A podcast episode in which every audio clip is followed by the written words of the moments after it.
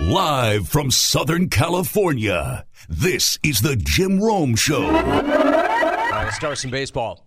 Shohei Ohtani. Shohei might be too good. He might be too good, or at least too good for his own good, or too good for his own popularity. Because as popular as this guy is, he's not nearly popular enough. He doesn't get nearly enough credit. He just doesn't get as much credit as he deserves, despite all the credit he does get. Probably because he is so great. I mean, because he's so great, it's actually hard to talk about his greatness. He's so consistently incredible that it gets old and repetitive calling him incredible. Are you following me here? Can you keep up with me, camera guy? The reality is, the greatest baseball player of all time is in his prime right now. And he's playing right up the road at the Big A. And he might have just had his best game ever last night. And that's not some look-at-me, lava take for social media. In fact, it's actually the opposite. It's the opposite of lava. It's the opposite of look-at-me. It's the truth.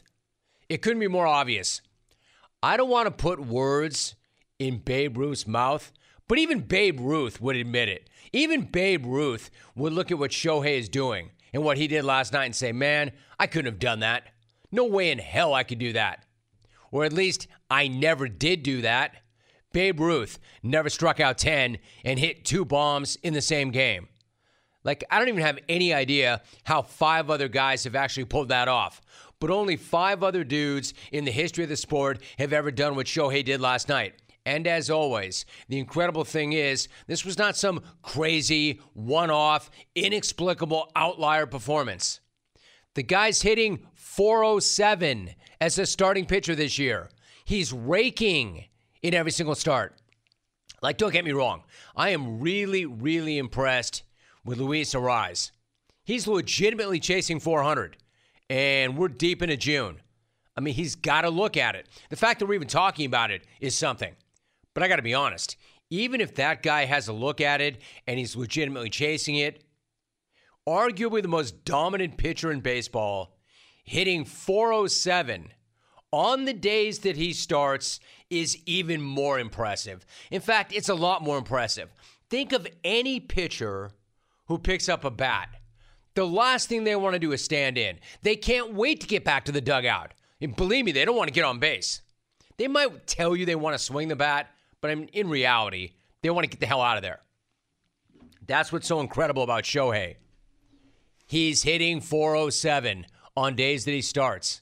You know, the other thing about him is it's tempting to just blast a bunch of stats at you. But I don't want to do that because at some point, they all lose meaning.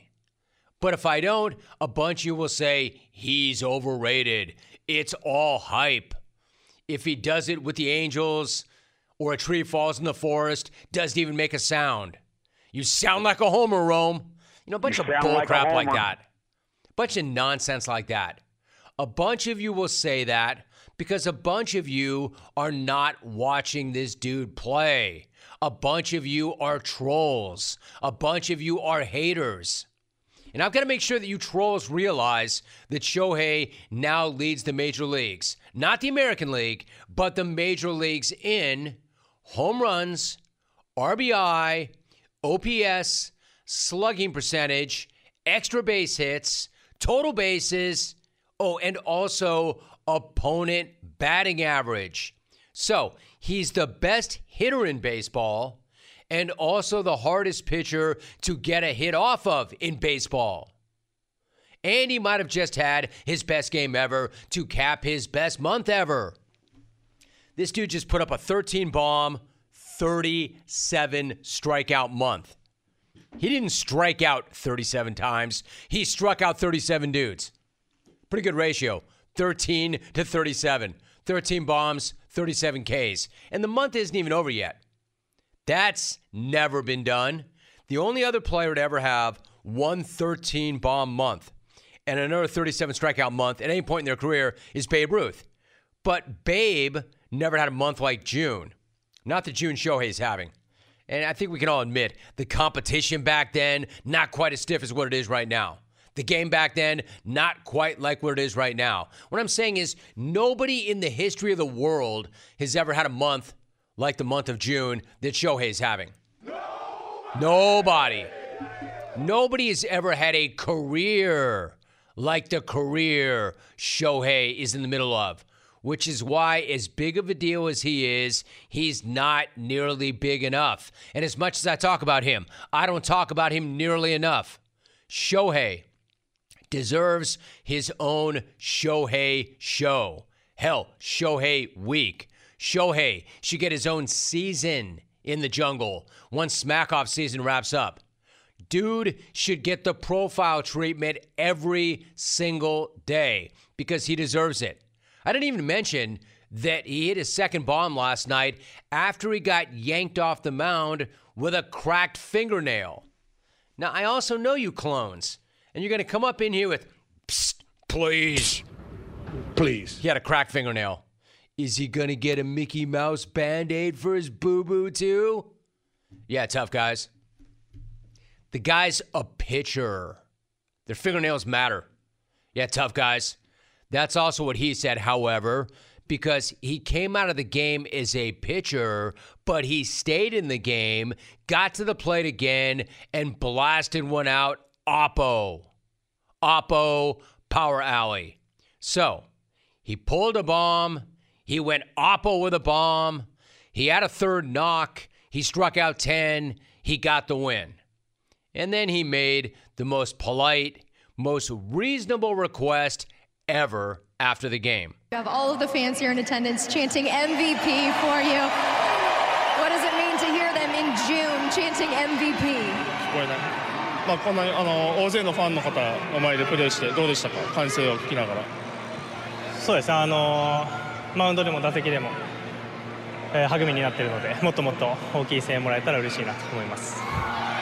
The fans, they always help me out on the mound and in the box, so, I mean, the louder the better, so let's try to get louder next time. You heard him. Thanks, Shohei. Arigato. In other words, Shohei was like, "Big A, are you not entertained?" Yeah, tell them, Shohei. Tell them they all need to be louder because they do. Everybody needs to get louder about this dude. And by the way, anybody who wants to take a run at him or tell him that he should answer in English or take a run at him for his translator, number one, shut the hell up. Shut the hell up. Number two, all right, fine. I'll go with that. I'll go along with that. I'll make you a deal. You can talk crap about Shohei using an interpreter when and only when you go to Japan and establish yourself as the best athlete in any sport or the best at anything. And then you learn Japanese and you do a live TV interview in front of an entire stadium in Japanese. Once one of you does that, then you can circle back and run some Shohei smack about having to use an interpreter. Until then, shut your mouth. Shut up.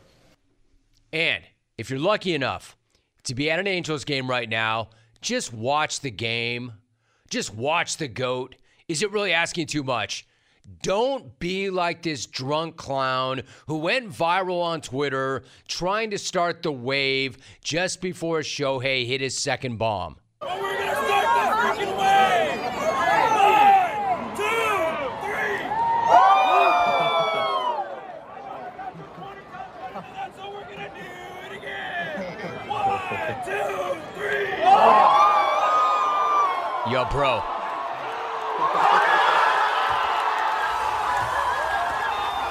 That was not the sound of people excited about the wave. That was the sound of people trying to see a historic home run while some fat drunk moron was standing in front of them, blocking the view, trying to start the wave.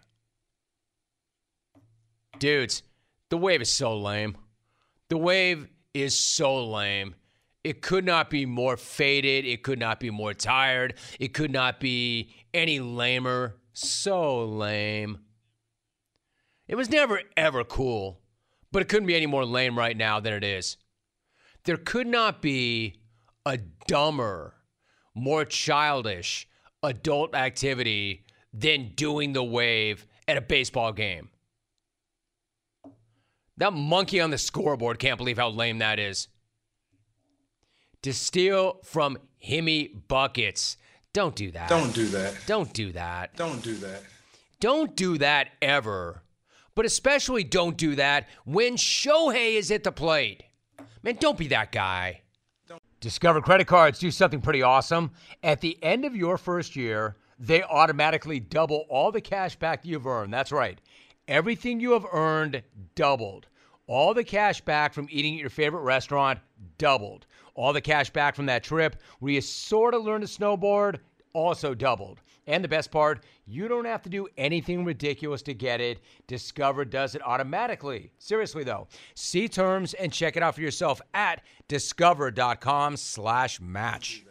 This guy with his back to home plate? Why would you turn around and miss Shohei with a bat in his hand? Mike Moustakis was saying, because he's the newest teammate and hasn't really experienced it, he's like, I'm telling you, man, this guy, and we're talking about a vet, an extremely well-respected vet, saying every time this dude picks up a bat, every time this guy takes the bump, anytime this guy's anywhere near the field, we're all watching because something might happen. That's a fellow major leaguer talking about the Shohei experience because he's new to it. So if you're a fan, the last thing you want to do is turn your back on Shohei when he's got a bat in his hand, especially when he's in the midst of a historic night. Don't do that. Don't do that. Come on now. Especially when your reason is to start the wave. I mean, if a brawl breaks out behind you and something's going on, I could see where you might turn around and see what's up. But don't turn your back on this guy to start the wave. Don't be that guy. The guy with his back to home plate screaming about the wave while the GOAT is making history. What a disgrace. It's all so simple, and yet we continue to make it so hard. Just watch the dude. Enjoy the show while you can, and give him his bleeping credit. For real. For real. You don't have to come with some contrarian take. It doesn't make you look smart. It actually makes you look the opposite of smart.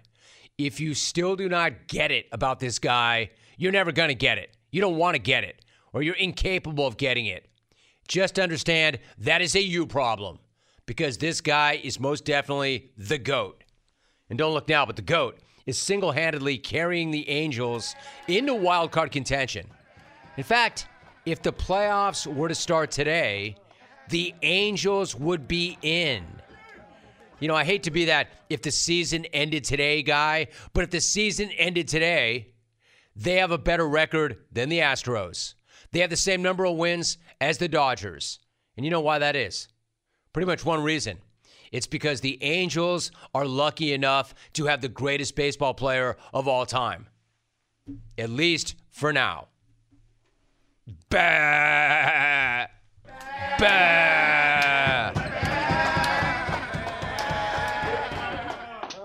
Do not come in here with his, oh, did he get a Mickey? You sound like a homer. U.S. Cellular is introducing Us Mode. You know, it's kind of like airplane mode, but for people. It's a way to set up your phone so it does not get in the way of people really being with each other. Block distractions. Make way for real connections. Give it a try. Visit U.S. Cellular in-store or online, and they'll help set up your phone to Us Mode. Free. Even if you're not a customer. Built for superior 5G connection and real human connection. U.S. Cellular. Hey, thanks, Jim. Pumped me on. Find out more at uscellular.com/findus. Is enormous. But since you grew up in Vermont and you're a native New Englander, what did winning at TPC River Highlands Sunday represent to you? It was just, you know, like I grew up going to this tournament as a kid. This is what my vision of the PGA Tour was, and I just dreamt of playing in the tournament as a kid. And then, like, I'm out there, you know, walking up 18 with a three-shot lead. It's literally dreams coming true. It's really surreal when you get to achieve something that you've wanted to do your whole life. Keegan, I think that people who know you and know your background know the journey you've taken, but not everybody listening does. As an example, I mean, it was such an emotional win for you. What kind of things were running through your mind in that moment as you won? it was really like years and years of hard work and the realization that this is going to happen. Like throughout the day, I was fighting back that feeling of what that walk up 18 would be and have my family run down. And the whole day was a battle to keep that inside me. And when I was on 18, with 3-shot lead, I just was thinking, just put this on grass so you can walk up this 18th hole and take this all in. Because all of my other wins, I've been, playoff or on the last hole. So I really wanted to enjoy this, and I'm just so thankful I got to do that. Keegan Bradley, our guest. You know what? Here's something I respect so much about you, how real and how raw you are about this. As an example, you said something to a reporter that I think that virtually everybody, Keegan, listening right now can relate to. You said, quote, "I am an anxious person every day of my life and every second, so playing golf is hard for me. It doesn't come easy to me," end of quote. Can you elaborate for a moment? Like, for instance, do you have some anxiety? And if so, how do you manage it on a daily basis, much less excel in your chosen profession? Yeah, I mean, like, I hear other tour pros talking about, like, how, easy a round is, or, like, every shot I hit is difficult.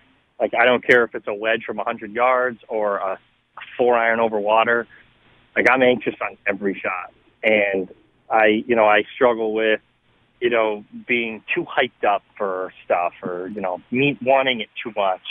And, what I fought in this tournament in particular in Hartford is that, let's come on, let's push for my family, for the fans. And, it was a really tough day. And the morning before that round, I was a mess.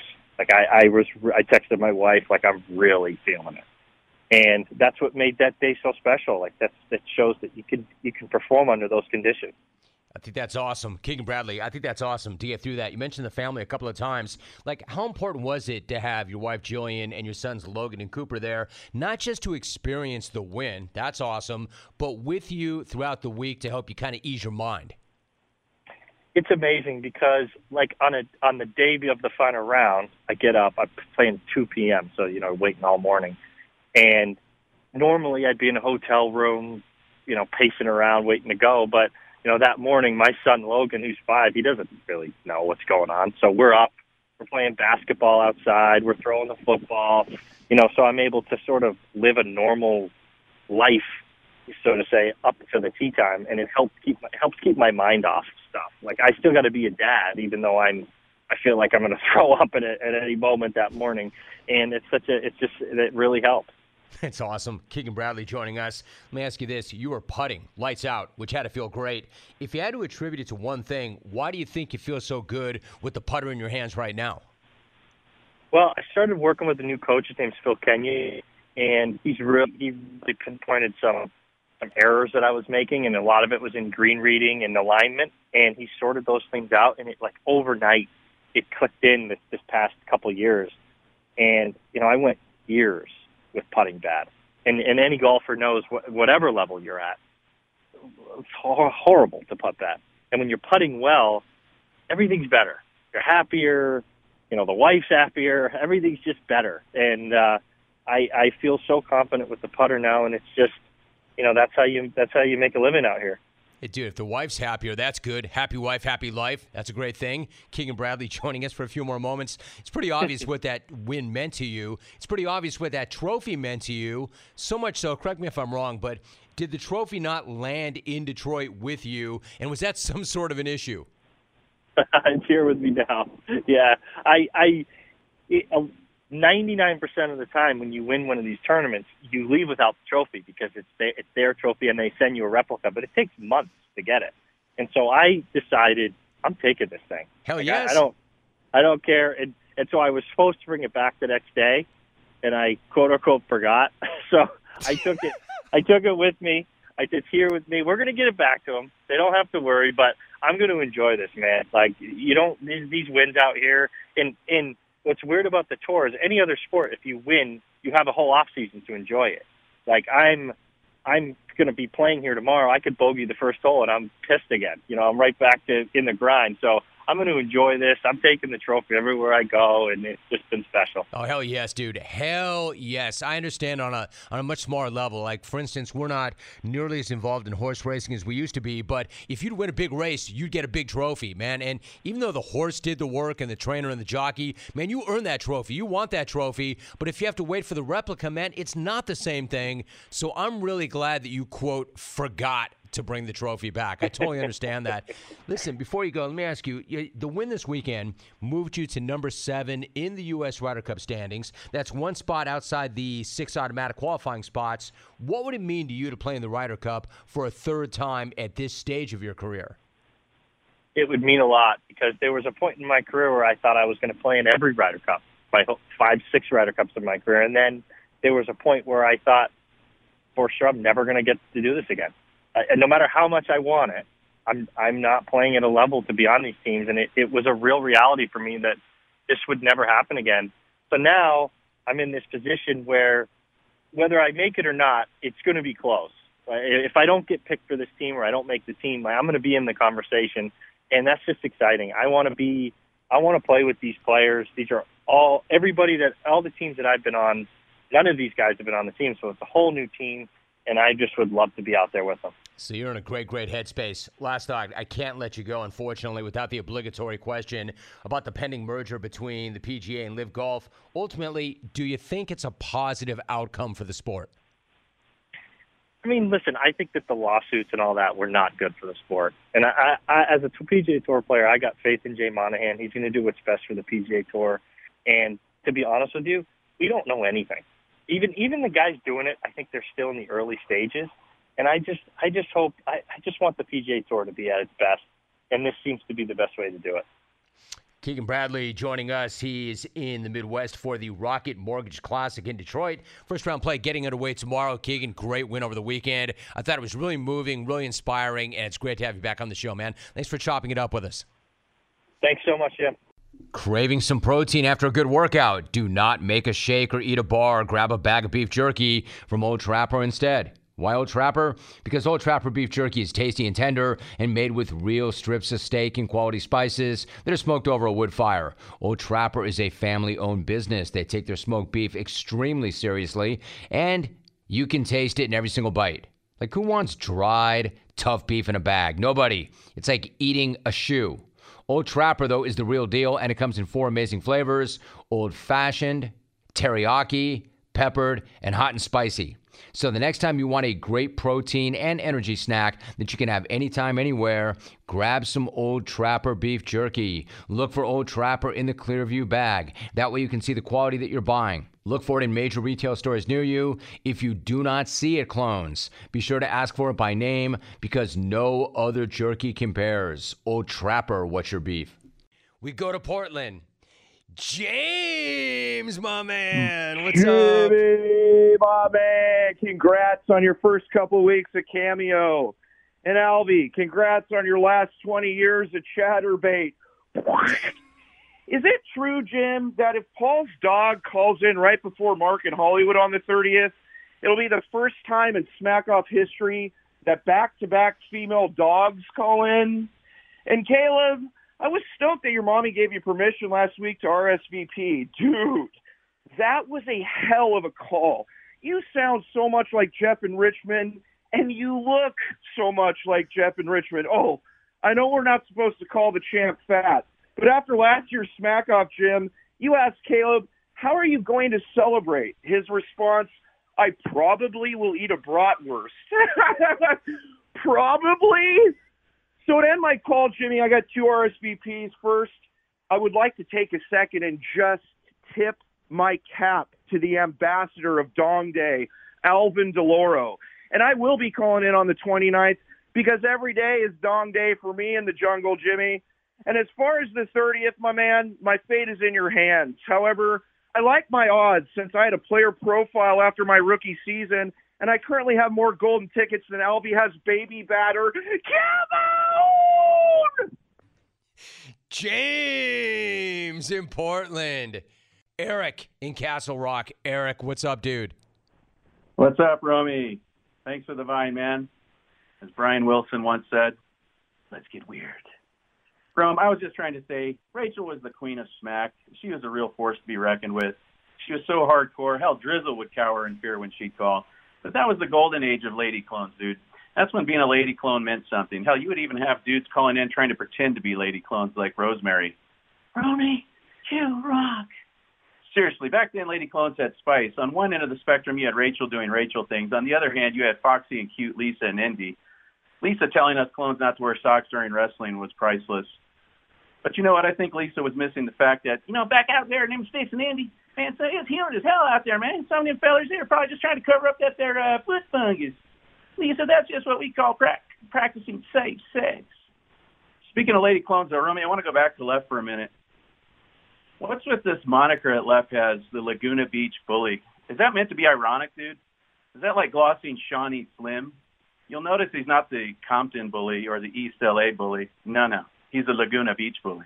Dude, who are you bullying? I mean, we've seen the Nick Caserio case. That dude's not going to be managing much longer. He'll be at McDonald's by next week. I can imagine less usual bullying in Laguna consists of harassing the cottonheads walking their poodles in the neighborhood or the blue hairs wearing Tommy Copper playing pickleball in the park.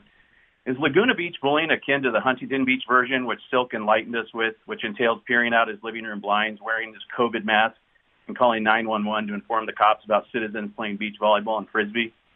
It's a good thing Forbes took the call. Hey, you want us to come out and shoot him? After that didn't work, Silk thought, nah, brah, you know what? I'm going to do something about this. I'm going to run for city council and totally change things in this town. I can make a difference. Silk's campaign was so bad he finished behind Paul's dog, for God's sakes. And I don't think he even ran. He was a write-in, I believe. Silk, maybe next time before you run for office, you workshop the idea with some residents of your community and not just with your sixth-grade students. Hey, kids, who thinks I should run for city council? Yeah! Just remember, Silk, you will always have that 7-Eleven bit. No one can ever take that from you. Romy, I got one sports take before I bounce.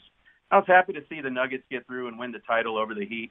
However, one of the big news stories that got traction was the fact that the Nuggets mascot named Rocky is paid $625,000 a year, dude. Granted, he's basically a Cirque du Soleil gymnast in a lion suit, but damn! You know what Bernie, the mascot of the Heat, salary is? It's $60,000 a year, one-tenth of Rocky's.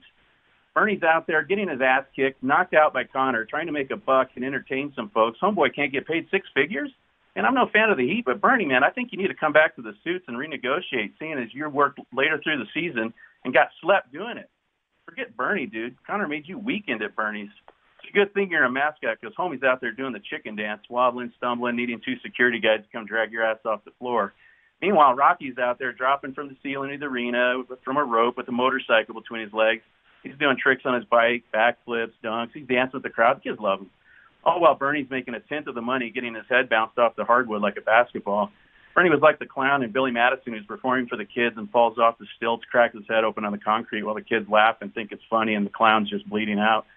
Poor Bernie. Next day he goes to see the suits and they're like, hey, Bernie, man, you killed it last night, dude. That was incredible. What was that hilarious chicken dance you were doing? You think you'd start mixing that into your act? Bernie's like, screw you guys, man. I got to go to my other job. Matt in LA is waiting for me. Rome, that's all I got for today. I'll talk to you soon. I'm out. How is it that you never miss a single minute of this show, but you hate every second of the show? That always cracked me up and still does.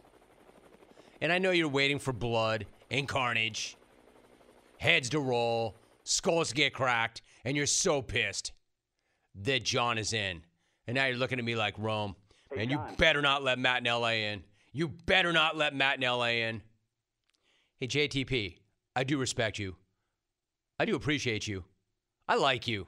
Even if you hate everything about the show, I like you. But you're not going to make the decision for me. I make the decision, which brings me to Matt in LA. Over the years, there's been a small percentage of callers that I would say 98% of you hate and I love. And how does that work? Rome, how can everybody else be wrong and you're right? Do you know something, Rome, that the rest of the jungle doesn't know? Yes and no. Here's what I do know. There's a small percentage that a large percentage hates that I love because, man, they're so loyal. Like, I'm not that guy. If I know somebody would do anything for the show, has my back, loves the show, comes at it with fire, and you just hate them because you hate them. I love the loyalty. John in Seatown was like that back in the day. Matt in LA is another one of those guys. I would love to do the actual analytics and find out who besides me says, man, that's my dude. Is there anybody? I might be the only one. So I know what you want me to do with this guy. I know you want me to break this guy off. I know you want me to light this guy on fire.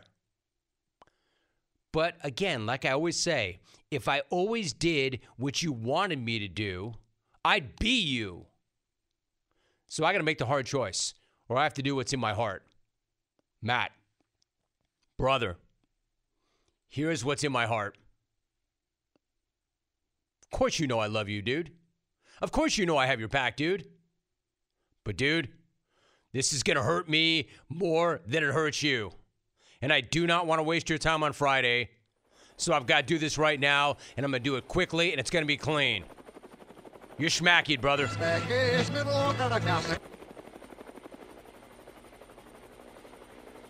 My brother, you're out. Here's why you're out. Not because I listen to the mob. Not because the JTP dictate what goes on. You're out because I can't shake what happened the last time you were in the smack-off. Remember, you made this call. I'm afraid this could happen again. I couldn't figure out why Neckin Hickman's likeness was plastered on Loriano's shoulder blade. However, upon further review, it wasn't that over from the top. I can't have that happen again, dude. Not on that day. I don't like that call. I don't know if you dropped the phone into the toilet or you made the phone call from under a sink. And I'm not making fun of your gig, dude. I just feel like you made that call on the job, and there was something that happened at the job that led to that. I can't have that happen again, my guy. I'm sorry, dude. You're out. You're welcome. You're still my dude. You're still welcome to call any day of the year except that day. All right, so another dude. Matt's out. Another dude who goes way back with the show and is holding a golden ticket is my guy Casey in LA. Casey absolutely smoked the Lakers back in October with a classic straight sports call. Straight throwback. Totally right. Loved it. Loved it. Here's my problem, and I love this guy. Legitimately, he is, if there is such a thing, he is the guardian of the jungle. He is OG. My man is fierce. Fierce. So in that moment, when he makes that call, shows up, one, I know he's still around, two, just murders the call. And I'm caught up in the moment, back in October. And I'm like, dude, you know what? You're an OG. You're one of us. You're in, dude. You got to be a part of it. But you know what? He hasn't really called much since. Hasn't done anything to solidify it. Does not in any way take away from my respect and love for Casey in LA and respect for how far he goes back. But I just haven't seen enough. You know what I mean? Like, dude, you can skip the line. You'll always be that guy to me. But the smack-off is the smack-off. I need to see a little more. My man, I hate to do it, but I got to take that ticket back. All right, so these are two dudes I love. Matt in L.A. and Casey in L.A. I'm an L.A. native. But you got to do more, and there's got to be trust. And I've got to know that the phone is not going to go out in the middle of the call, which I'm not a homer. You sound like a homer. Despite what you say. Hey, old man, I'm not. Despite what you say. I'm not a Matt in L.A. homer. I'm not a Casey in L.A. homer. I'm not an L.A. homer. Much love and respect to both those guys. I took their tickets, which brings us to two of the biggest wild cards in the field. The first one being the only lady clone in the entire field, Amber in Portland. She has been holding since April when she came through with a brutal takedown on her arch nemesis, Methleen. I wanted to take an opportunity to respond to Methleen's horrific call yesterday during the beef segment. I mean, all she really wanted to do was talk about Yohannes anyway. So I honestly didn't even know what he looked like. So like any normal person who can afford Wi-Fi and a cell phone, unlike Kathleen, I Googled her man crush. And let me tell you, first of all, woof, gross. He looks like Marilyn Manson's dirty uncle. Actually, what he really looks like is some dude who parked his Winnebago in her trailer park and cooks meth in it Walter White style and gives Methleen a teenth any time for her services rendered. It really proves what I've said before to be true. She just is a meth-faced kook. I'm out. Amber. So she's been holding that ticket for months and has been a daily contributor. And I have not once even remotely considered ripping that ticket back. And I am not considering ripping that ticket back. Amber, you are in. I got a golden ticket. I got a golden ticket. All right, then. Amber is in. The other wild card in the field is the chaos agent himself, V in the Fee, a.k.a. VD in the Fee. He's called VD because he's the jungle herp. And he's a controversial clone. Some of you love him. Most of you find him incredibly annoying. I love the cat's energy. And to his credit, he put in a ton of work. He put in a ton of effort to get this ticket. Probably too much effort. Hey, John in Philly. There's no way you're from Philly, bro. Guys from Philly are known to be tough. And yesterday this guy said, V, you can say what you want about me, but just wait until these big guys on the snack off who I'm hiding and quivering behind, yeah, these big guys, they're going to come and get you. Absolutely pathetic, my guy. A grown man asking for other grown men to do his work for him. Hey, remember, you're the one who called me out first. Now, you know that saying, you made your bed, now watch your wife fantasize about me in it. And then there's that bitch, Chrissy in Southeast Wisco, whose jungle's career flamed out worse than Jay Leno's face. Chrissy, you're the loser no one wants around, but somehow you keep coming around.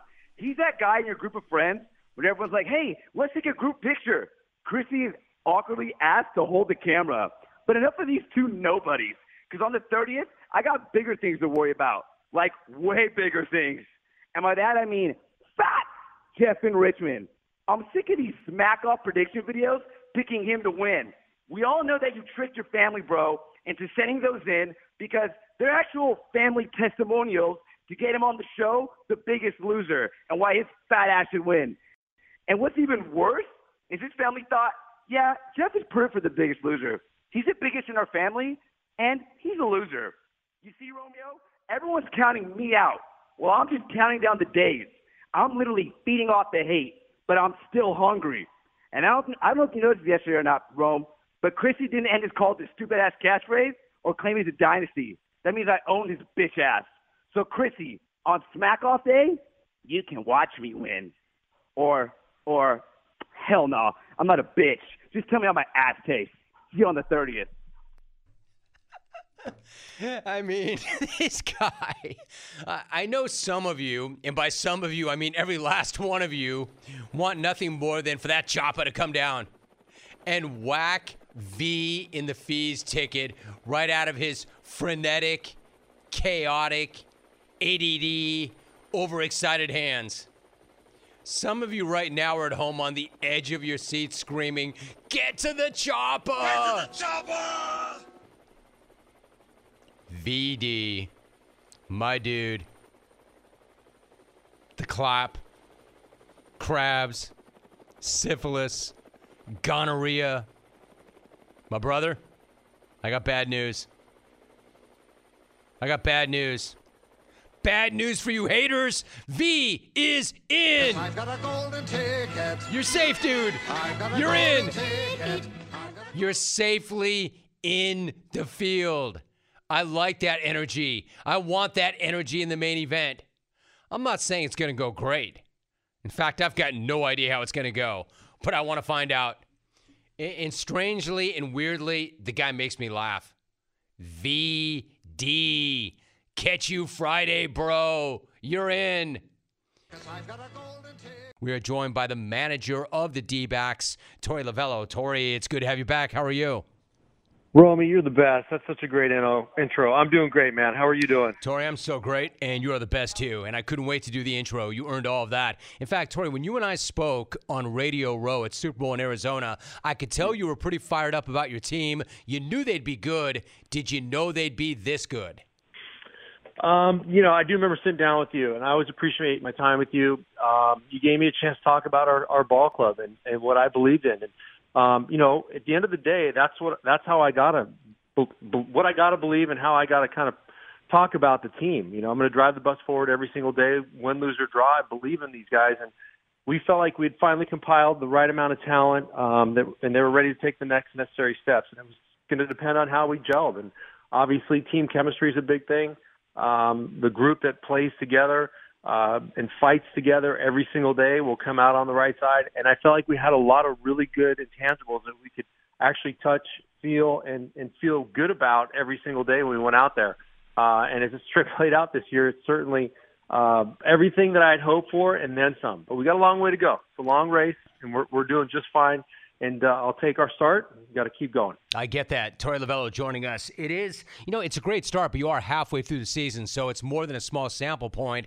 We are halfway through. Let me ask you about some of your guys. Corbin Carroll has been sensational. I mean, we knew this coming in, but there's so much to like about him. What does he do for your club on a daily basis, and what do you admire most about him? Yeah, there's so many great things that he brings to the table every single day. Of course, I admire the athleticism, the talent that plays out every day, the bat speed, the ability to make plays, the ability to steal bases. But the thing that stands out is his daily work habits. He is so focused on the granular. He is so focused on what he can do today to get better. He never takes a day off. There's zero satisfaction. He hit a huge three-run home run yesterday that got us our first 3 points, got us playing some downhill baseball. But he'll walk in today like he was 0 for 0.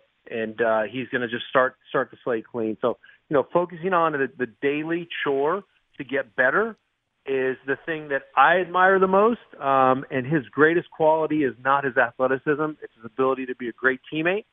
And it's his ability to go out there and perform. And he has an unbelievable belief and getting through today and being the best that he could possibly be. I mean, Torey, you know this as a manager, as a former athlete, like consistency is everything. And if you can get yourself to consistently do the things that maybe you don't want to do, that is such a win across the board. So if this is a guy that never, ever wastes anything, right? Not an at-bat, not a session in the batting cage, not a day.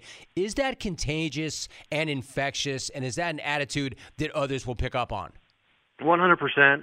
It's just uncanny for a young player, 22 years old, to be kind of the trendsetter, the pace setter.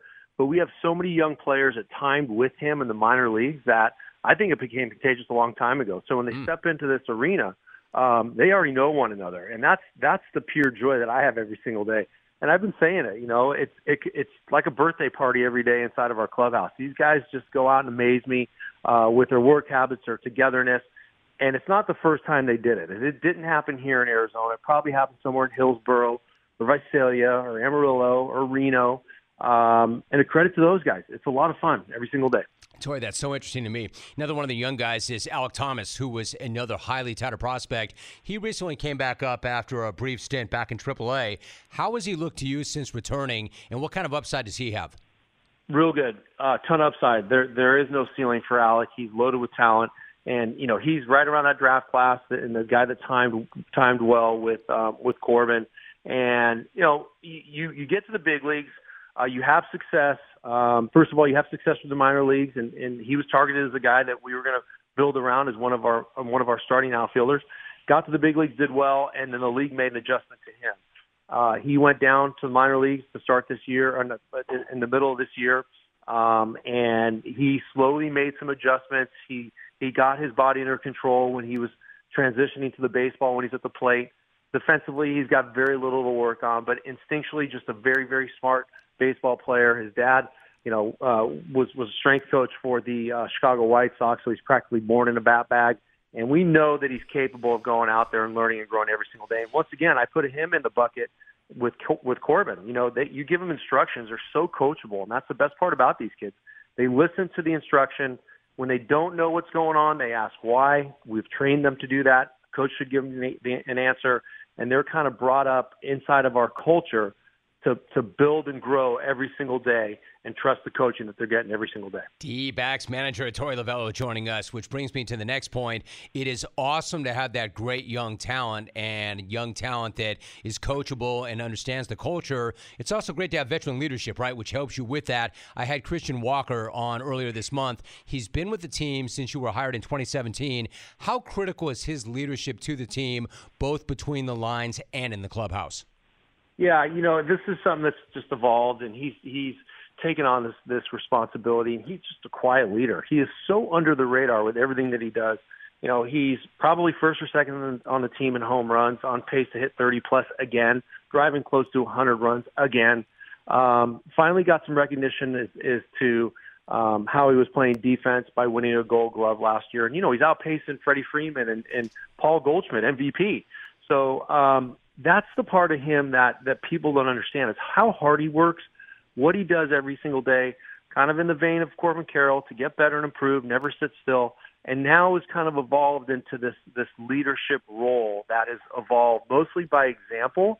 But there's one or two situations that have come up where I'm ready to say something. He basically puts his hand up and gives me the stop sign and says, I got it, Torey. I need to take care of this. I want to address this with one of my teammates, because not only is it going to help them, but it's going to help me. And we have a very strong culture where these guys will help one another through that leadership model. I was going to say, Torey, if a player, even a veteran player that you respect, interrupts you, do you feel like that undermines you, or do you actually love that? Yeah, no, there's a very fine line there, right? If he's going to jump up in the room and say, hey, Lovullo, you're crazy. Shut up. I got it. Of course. I'm going to be like, oh, you know, give me my 25 seconds. I got something I need to say here. But, no, when he silently does it, you know, and he looks at me as I'm walking through the dugout and I make eye contact with him and he says, I got it, that to me is way more powerful. When it's coming from player to player, it is amplified as far as being able to relate to and get that message. They hear from me so much, you know, and I try to disguise it. You know, sometimes I'll come in hard and aggressive. Other times I'll come in with a pat on the ass. But, you know, really at the end of the day, I've got to find a way to reach them. And if I do it too much, or it's every single day, which it can be at times when you're working with young players, it can be, it might lose a little bit of power. So I got to be creative, and when I can have a player do it, it's way more powerful. Well, I think that's smart. Torey Lovullo joining us. Before you go, Torey, you told me back in February that you were going to lean on Zach Gallen on the mound, and your ace has certainly paid you back. He's delivered. Where would you put him in the Cy Young conversation? Yeah, I mean, he's right there. You know, he won his 10th game last night. You know, and when you look back at last year's full body of work, landed him in the top 5 of the Cy Young balloting. And everybody said he didn't win enough games, and that was the reason, one of the main reasons why he didn't trend a little higher. But for me, he and Alcantara were the two best pitchers in the National League, and both deserve consideration. He just didn't get the nod. Well, this year he is trending in a very positive direction with all those things that he was short-sighted on last year. And, you know, at the end of the day, it is about winning baseball games, about keeping your team in baseball games. It's about going out there and duplicating pitches and controlling the game, and he's done a fantastic job. So, you know, if we're at the midway point of the season, he's earned very, very strong consideration. But once again, he comes in like he just lost 10-0 yesterday. He'll walk in today saying, hey, I got to get this done. I got to get this and this done. And his start should be even better in 4 more days. Torey, one last thing. You'll never make it about yourself, but I want to make it about you for 1 minute. The turnaround has been incredible over the last 2 years. I mean, but it doesn't happen, right, without a patient front office that had your back and a belief in you. Your GM, Mike Hazen, stood behind you even as the team lost over 100 games 2 seasons ago. What did that mean to you then? And then how personally gratifying was it to get that contract extension earlier this month? Yeah, you know, first of all, I've never been made to feel like I'm ever on my own island. And when you lose 110 games, you feel like, you know, you're isolated and things are very vacant. But I sat in my chair every single day and had a tremendous front office around me that was just trying to figure a way out of it. They never pointed the finger at me. We all took accountability. When we talked openly, it was my fault. And they said the same thing. When they talked openly, it was their fault. So I just can't. Obviously, I'm grateful to be in this position. Great ownership. Talk about trust, right? The owner has a manager that loses 110 games and he ends up bringing you back. I couldn't be thankful enough for having them believe in me the way that they have. And it's my job to give it back to them every single day. And that starts with my best effort, a belief that we're heading in the right direction, and ultimately we're going to climb the top of that mountain and stay there for a lot of years. Man, it's both. They knew. I mean, it's both. Like, they had the right guy, but they knew they had the right guy, and they just had to be patient and not be impulsive, and now it's paying off in a huge, huge way. The Diamondbacks are 48-32. They are in first place in the NL West. Their manager, Torey Lovullo. Torey, appreciate you so much, especially since we had that conversation, and look where you are. I understand there's a lot of baseball to be played, but it is great to see you and the team doing so well, and it's great to have you back on, Torey. Thanks so much. Likewise, Rome. I always appreciate you. Good night,